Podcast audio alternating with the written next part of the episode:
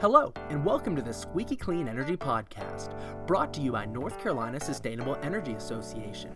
I'm your host, Ben Stockdale.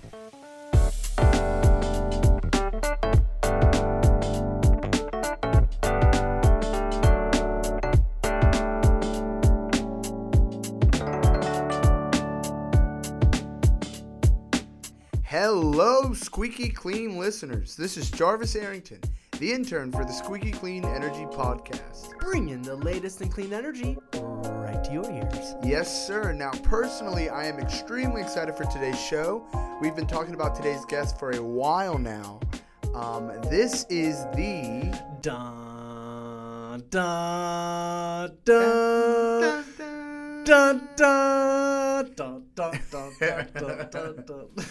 I don't know anything past that part, but this is the NASA episode. NASA! NASA, ladies and gentlemen. Yeah. Yes, we are really excited to bring y'all some content from the organization that brought you the moon landing. Yep.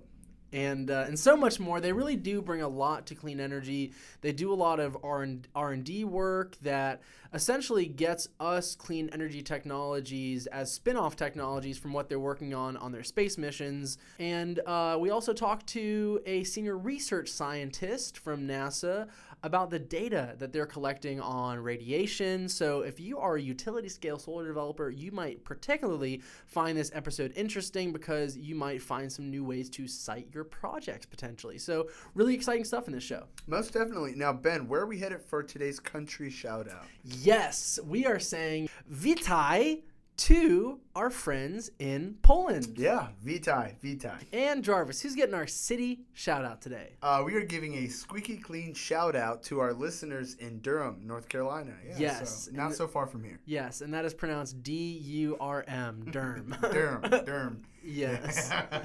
Absolutely. Well, Bull City, thanks so much for listening. Our good old neighbors over there to the, I guess it's to the west of Raleigh. I guess. Uh, Yeah, a so part of yeah, the research yeah. triangle, so. right, Yeah. right. Exactly, exactly. Well, Jarvis, without further ado, should we jump into this show? Let's get into it. Clean, Energy. clean, clean. Energy. Our guest today is the Technology Transfer Program Executive at NASA headquarters in Washington, D.C., responsible for agency level management of NASA intellectual property and the transfer of NASA technology to promote the commercialization and public availability of federally owned inventions to benefit the national economy and the U.S. public. Our guest today oversees policy, strategy, resources, and the direction for the agency's technology commercialization efforts.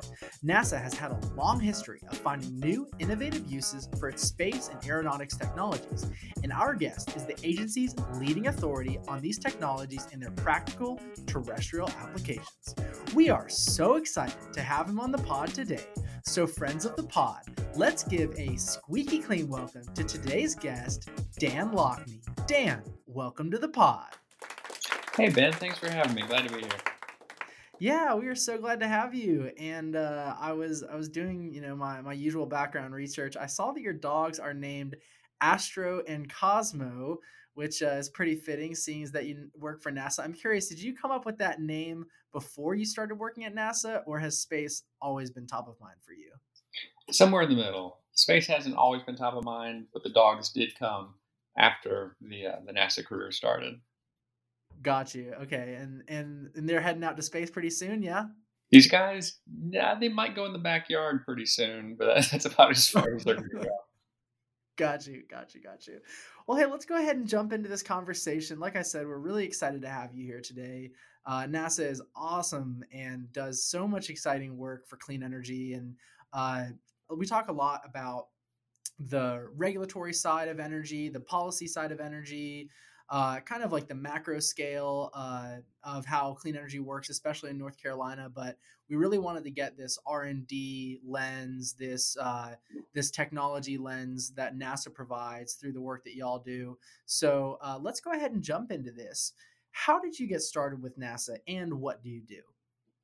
So uh, I actually fell into the job at NASA um, about 15 years ago, and uh, I'd been a, a science writer, and I found a job um, at NASA writing stories about how NASA technologies benefit our everyday lives. Um, and it what impressed me the most was the wealth of content and um, how many different ways our lives are affected by space. And, and to be quite honest, I, I was um, not a, a, huge space advocate. I, I, considered space something kind of like um, uh, playing pirates um, or, or an obsession with dinosaurs, the, the kind of thing that, that, you're eventually supposed to outgrow when you reach adulthood. Um, and I and I often question why are we spending money on Earth when we have all these problems? I mean, why are we spending money on space when we have all these problems here on Earth? Um, and through the process of well, taking this job and writing some of these stories and learning this content, I realized that our life is touched by space um, technology in, in, innumerable ways. You know, I've I've got NASA technology in my pocket on my kitchen counter. Um, if I get in a car or an airplane or on a train, there's NASA technology at play. Uh, so that was about 15 years ago when I started off as a, a, junior science writer and worked my way up to where I am now, which is responsible for the agency's uh, technology transfer and commercialization efforts. Uh, so I manage NASA's intellectual property portfolio and, and efforts to, to take the technology that we develop for our mission applications out to industry and make sure that uh, we continue to provide public benefit from the space technologies.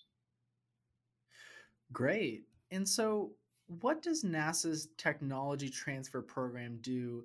And for our listeners, can you tell us how it helps advance clean energy? Absolutely. So, NASA gets asked to do things that have never been done before. And in the process of uh, pursuing those missions, we have to develop uh, technologies that, that, previously didn't exist because, quite frankly, there, there wasn't a need for them. Um, so we develop, on average, about 1,800 new inventions per year. And those are um, new, uh, non obvious, practical uh, solutions for the problems that we're facing. We, we, wow. we design, we engineer, we work um, until we reach a place where the, the state of the art um, hasn't reached. We look around and we're, we're looking for a solution and, and there just isn't one. We, you know, we, we Google it, we ask around, we, we yeah. nothing exists. So we invent. And again, that happens about 1800 times per year. So where my office wow. comes in is we take each of those inventions and we look at every one of them and we try to determine um, who else could use this and how could they use it. And uh, we do a commercialization assessment, we do a market study, um, we do a technical viability assessment, and we try to determine uh, what's the best way to get this out to whoever might might be able to use it. And in some instances, those um, uh, how the technology can be used is fairly obvious. For example, we'll develop a, a medical device or protocol to keep astronauts and safe um, in, in space, and we have humans in space. Uh, we the astronauts are humans living in space, and we're trying to keep them safe. And we also have humans here on Earth, so the um, there's a, a, fairly obvious market for that. You know, keeping people on safe on Earth safe too. Um, and in some instances, in other instances, we don't know how the technologies we develop are going to be used um, here on Earth, and that's um, uh, kind of exciting uh, as a challenge to figure out who who can use this this this technology. For example, we developed a lightweight, high resolution camera um, for uh, satellite applications that eventually became the actual camera that you currently have in your cell phone today. And we, we wouldn't have predicted or anticipated that um, because, well, we didn't know that you needed a camera on your phone. Nobody did until you had one. And then once you, right. once you had this camera, now we can't live without it. And it's more of a camera than it is a telephone. Um, so there's there's kind of exciting serendipitous uh, technologies that, that come about through discovery. Um, and a lot of them have to do with um, uh, clean energy in the environment. There's a couple categories that we know we see our technologies finding homes in uh, medicine, public safety, transportation, either ground or air, um, um, and environmental technologies is another category that, that we know our technologies um, find homes in.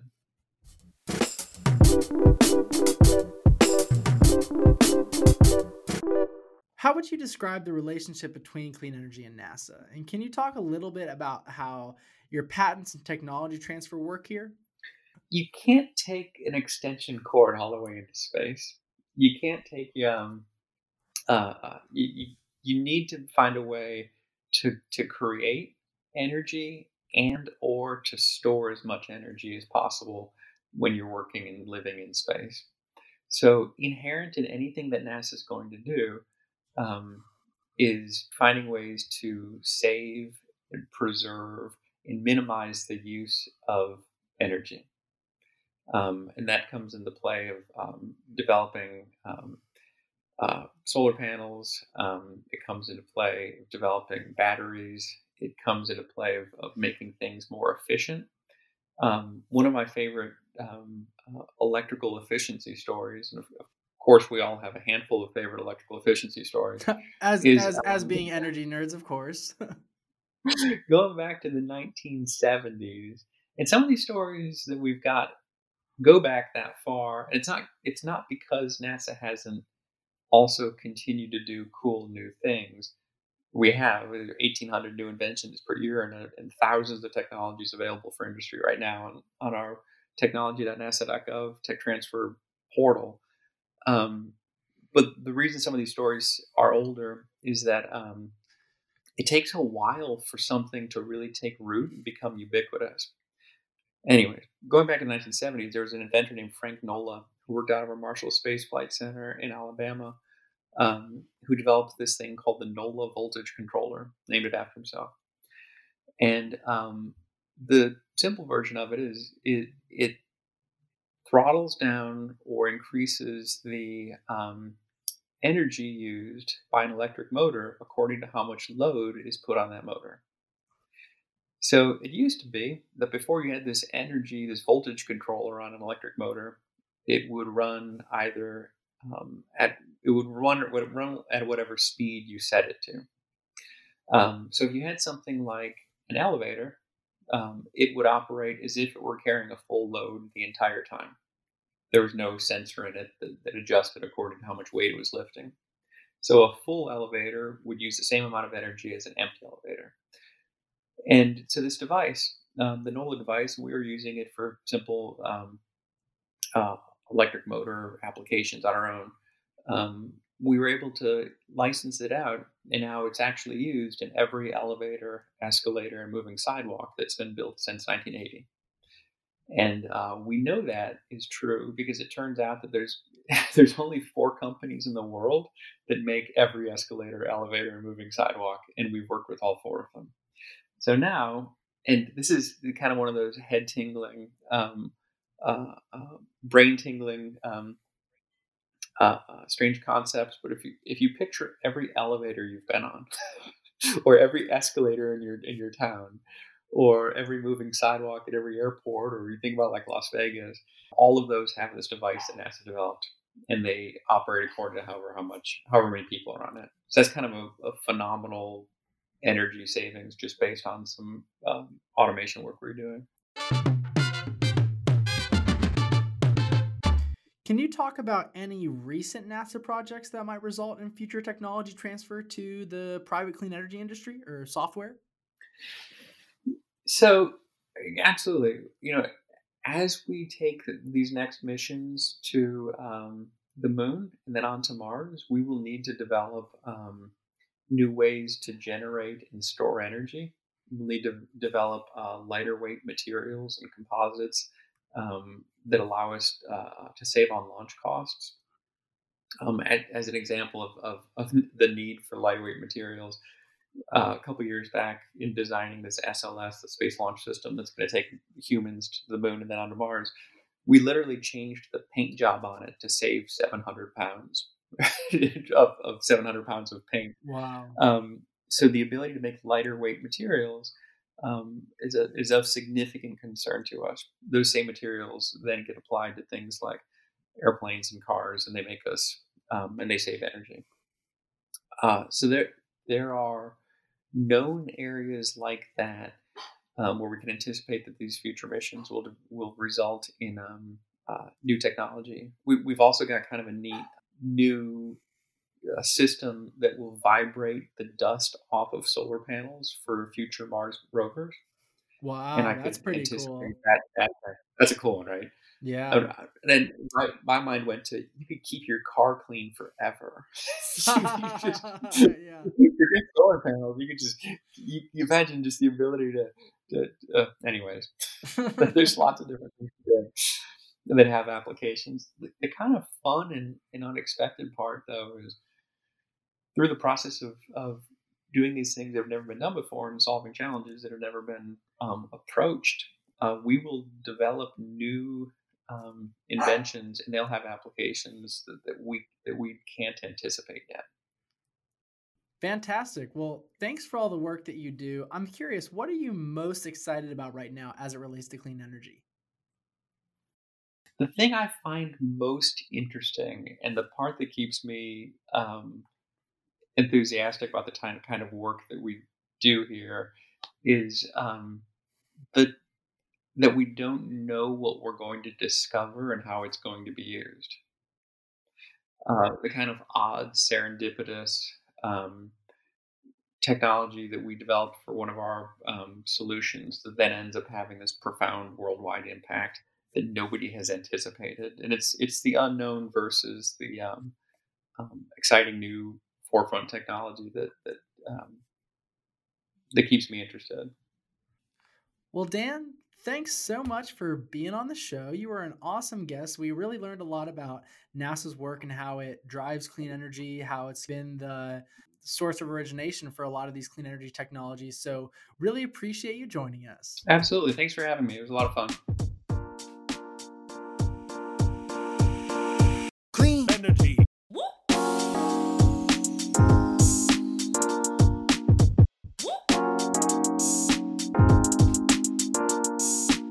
Our second guest today is a senior research scientist at the NASA Langley Research Center in Hampton, Virginia, where he is responsible for numerous projects estimating global radiative energy quantities such as surface solar energy from satellite measurements.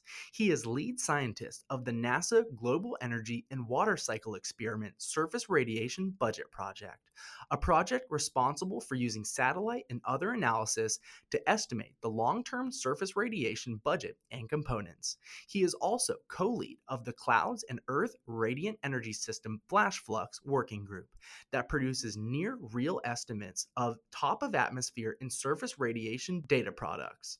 Using the long term and near real time data products from these science projects, our second guest leads several NASA funded applied science projects that customize these data products, along with meteorological input for the renewable energy related and agriculture industries. These applied science projects have led to the development of datasets and web interface tools for distributing solar energy in other quantities for the last 15 years. He completed his MS and PhD in atmospheric sciences at Colorado State University. We are so excited to have him on the pod today. So, friends of the pod, let's give a squeaky clean welcome to our second guest, Dr. Paul Stackhouse. Paul, welcome to the pod. Well, thank you, Ben. It's a pleasure to talk with you today. Great. Wow. We are huge fans of NASA. So we're nerding out to get you on the podcast. Thanks so much for joining us. And uh, let's go ahead and jump into this conversation. So, can you tell our listeners a little bit about yourself and what you do at NASA? Well, sure. Uh, as as the introduction uh, stated, I, I work here at NASA Langley Research Center in Hampton, and and uh, we've been actively involved in using satellite um, based and measurements and Earth observations uh, together with analysis and modeling to uh, look at the uh, essentially the history, reconstruct the history of the Earth's atmosphere and its radiative components. And by radiative, I mean, Ben, uh, the interaction between sunlight as it comes in and interacts with the atmosphere and clouds and gets transmitted to the surface and how that surface then reflects that energy back up through the atmosphere back out to space.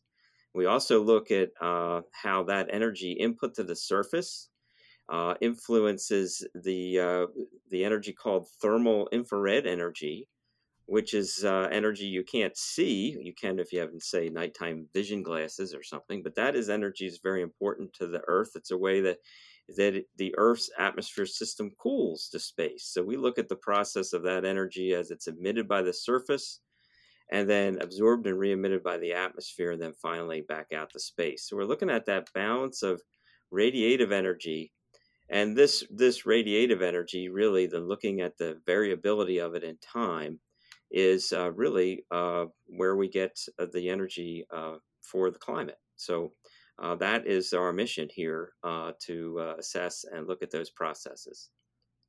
And why would that data matter for someone like a utility scale solar developer or someone who's interested in putting solar on their house? Well, that's actually exactly uh, what we found. Uh, as we were doing this as more of a theoretical study and trying to understand these processes and how it might relate to, say, uh, general circulation and, uh, and climate, well, we, we found that there was a really a, a tremendous need worldwide for this information. And we compute the amount of energy from the sun uh, that's incident, that strikes the Earth's surface on a global basis and we have a long time series of this. And um, it turns out there's a large community of people, uh, those particularly in the energy, re- renewable energy field uh, and uh, solar energy uh, applications, particularly, but not just there, but also those in the building industries and looking at uh, energy efficiency and even as, as folks like the agricultural applications all are very much interested in that sort of information, particular, particularly if we can couple it with uh, surface meteorological information like just plain temperature and humidity and uh, estimates of the wind and the precipitation. So we've been able to do that uh, and uh, provide that information out to the community.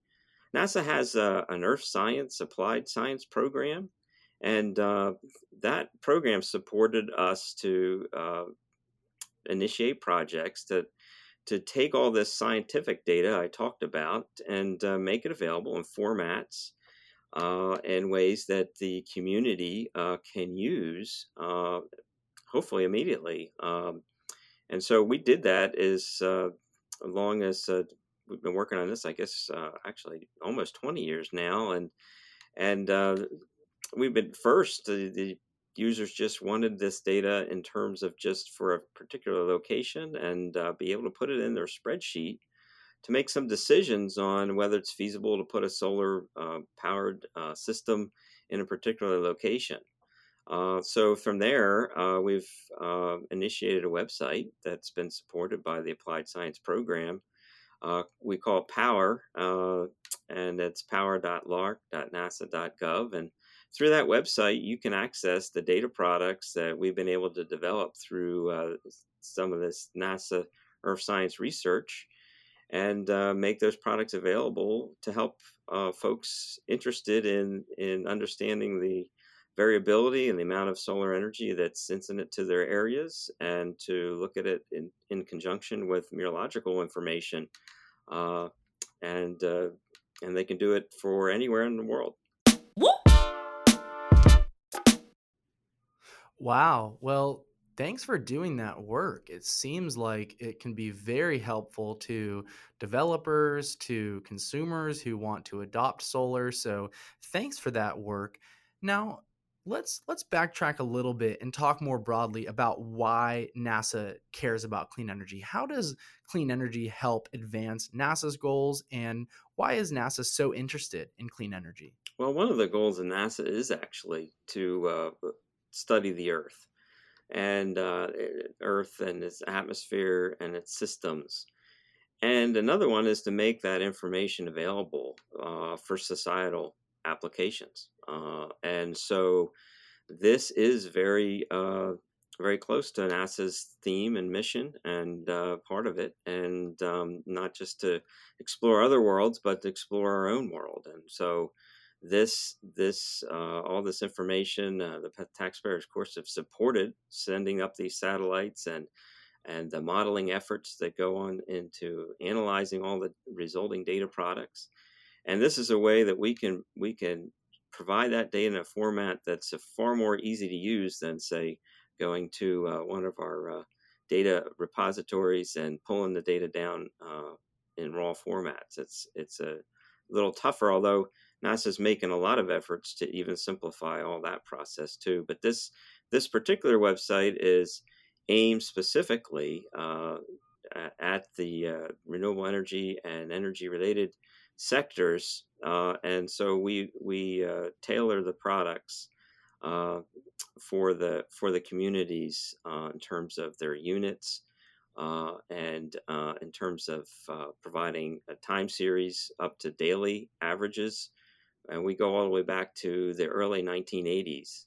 And so we have uh, time series uh, up to daily averages uh, all the way back to the 80s, all the way to the present time within uh, right now through the CERES uh, FlashFlux project and uh, some of the modeling that we with at Goddard, we're able to provide data within about five days of real time. Everything's working right. So that's our goal, and so we we span all the way from present to back to the early 80s. We're talking primarily about solar radiation so far. Does any of the work that you do contribute to wind energy? Well, we do have uh, we do feature wind uh, data products, but our products are relatively coarse resolution. Uh, at the uh, we we our data our website uh, distributes data at uh, a resolution a half half by half degree, which corresponds to about 50 kilometers at the equator uh, 50 by 50 kilometer region. And so that's a little coarse for a lot of the wind applications, uh, but it still provides, particularly if you're in a uh, in a location that's relatively smooth, like in the plains, uh, it still provides some information about the background uh, wind fields, and we do provide uh, information up to about 50 meters above the surface, uh, and ways to estimate even higher so that is at, at least at some uh, first use. But we always recommend those that are into the wind energy to to uh, consider. Uh, you can use this as a first uh, cut, but uh, you'll need to do some more detailed wind modeling, particularly around complex terrain. Uh, to really capture some of the wind funneling and other effects on the wind. But for a first cut and to get a sense, um, we do have those parameters available as well. And would that also be featured on the website that you mentioned earlier? Yes.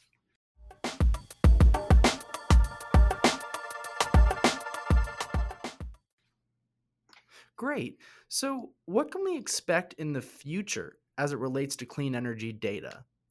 Well, we actually are expanding this work. You know, one of the things that, um, since this is directly connected to NASA research, we are uh, uh, regularly trying to upgrade these as the research improves and as our capabilities to deliver data products improve. So we hope with that within a year we have plans to provide this up to uh, hourly resolution for at least the last uh, perhaps up to 20 years. Um, and so that might enable some uh, in day modeling of, uh, say, buildings as they try to integrate solar uh, technologies or other technologies uh, into their building models and uh, in their performance uh, models as well. NASA's going to the moon in 2024. That's really exciting. Just out of my own curiosity, are you how is clean energy being taken to the moon and maybe even Mars? Well, there's significant parts of NASA that do uh, research uh, on technologies in terms of uh, solar uh, technologies and harnessing solar energy for uh, satellite systems and uh, presumably also on the moon. Now, I'm not personally involved in that sort of research, but um, I know that there are folks doing that and trying to lead to uh, new technologies to uh, more efficiently uh, use that energy. Wow. Well, we are definitely going to be on the lookout for that. And again, thank you so much for the work you do, Paul. It's very valuable to a lot of our listeners who are clean energy professionals who I'm sure are either using that data or using products that have used that data. So thanks for the work that you do. You're welcome, and uh, welcome any interaction that you have with your listeners. Great, great. And uh, well, Paul, I think this is the end of our conversation. I want to thank you and NASA so much for coming on the pod. You were an awesome guest, so thanks so much. You're welcome.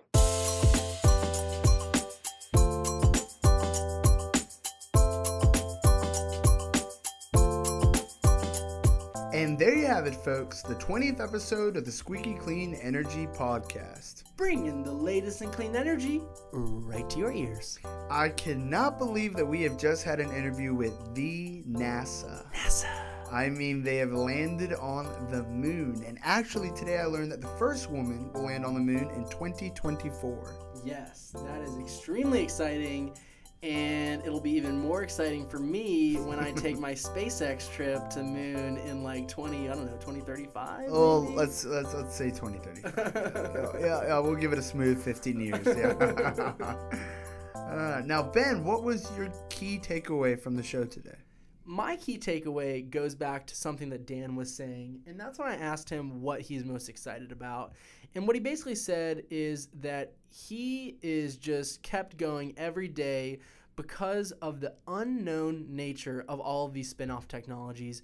You do R&D, but you nearly never know how your research is going to be implemented in the field. And I think that's so crucial for clean energy because as technologies continue to develop, we really aren't going to know how certain research is going to be implemented until it's done. And then once it gets out into the private industry, it can take so many different forms. So I'm really just encouraged and excited for the future of clean energy R&D, especially as it relates to what NASA's doing. And uh, Jarvis, key takeaway, what is it? Uh, my key takeaway was uh, what an enormous effect NASA's had on the technologies that we depend on every day. Uh, but more specifically, how dependent the energy efficiency industry is on the inventions created by NASA. Yeah, I mean, when you hear about them shaving off like 700 pounds for paint, Correct. I mean, that is just such a commitment to really getting the, the most efficient projects you can get off the ground. Most definitely. So, obviously, that goes hand in hand with clean energy, as energy efficiency really is the foundation of clean energy. Correct. So, thank you so much for listening, Jarvis. Who's on the show next time around? Next time around, we have Miss Tiffany Hartung on the show. Yes, and she is with the North Carolina chapter of the Nature Conservancy. We're talking about best practices in solar design. So we're really excited to share you that content. Thanks so much for listening and have a great day. Have a good one.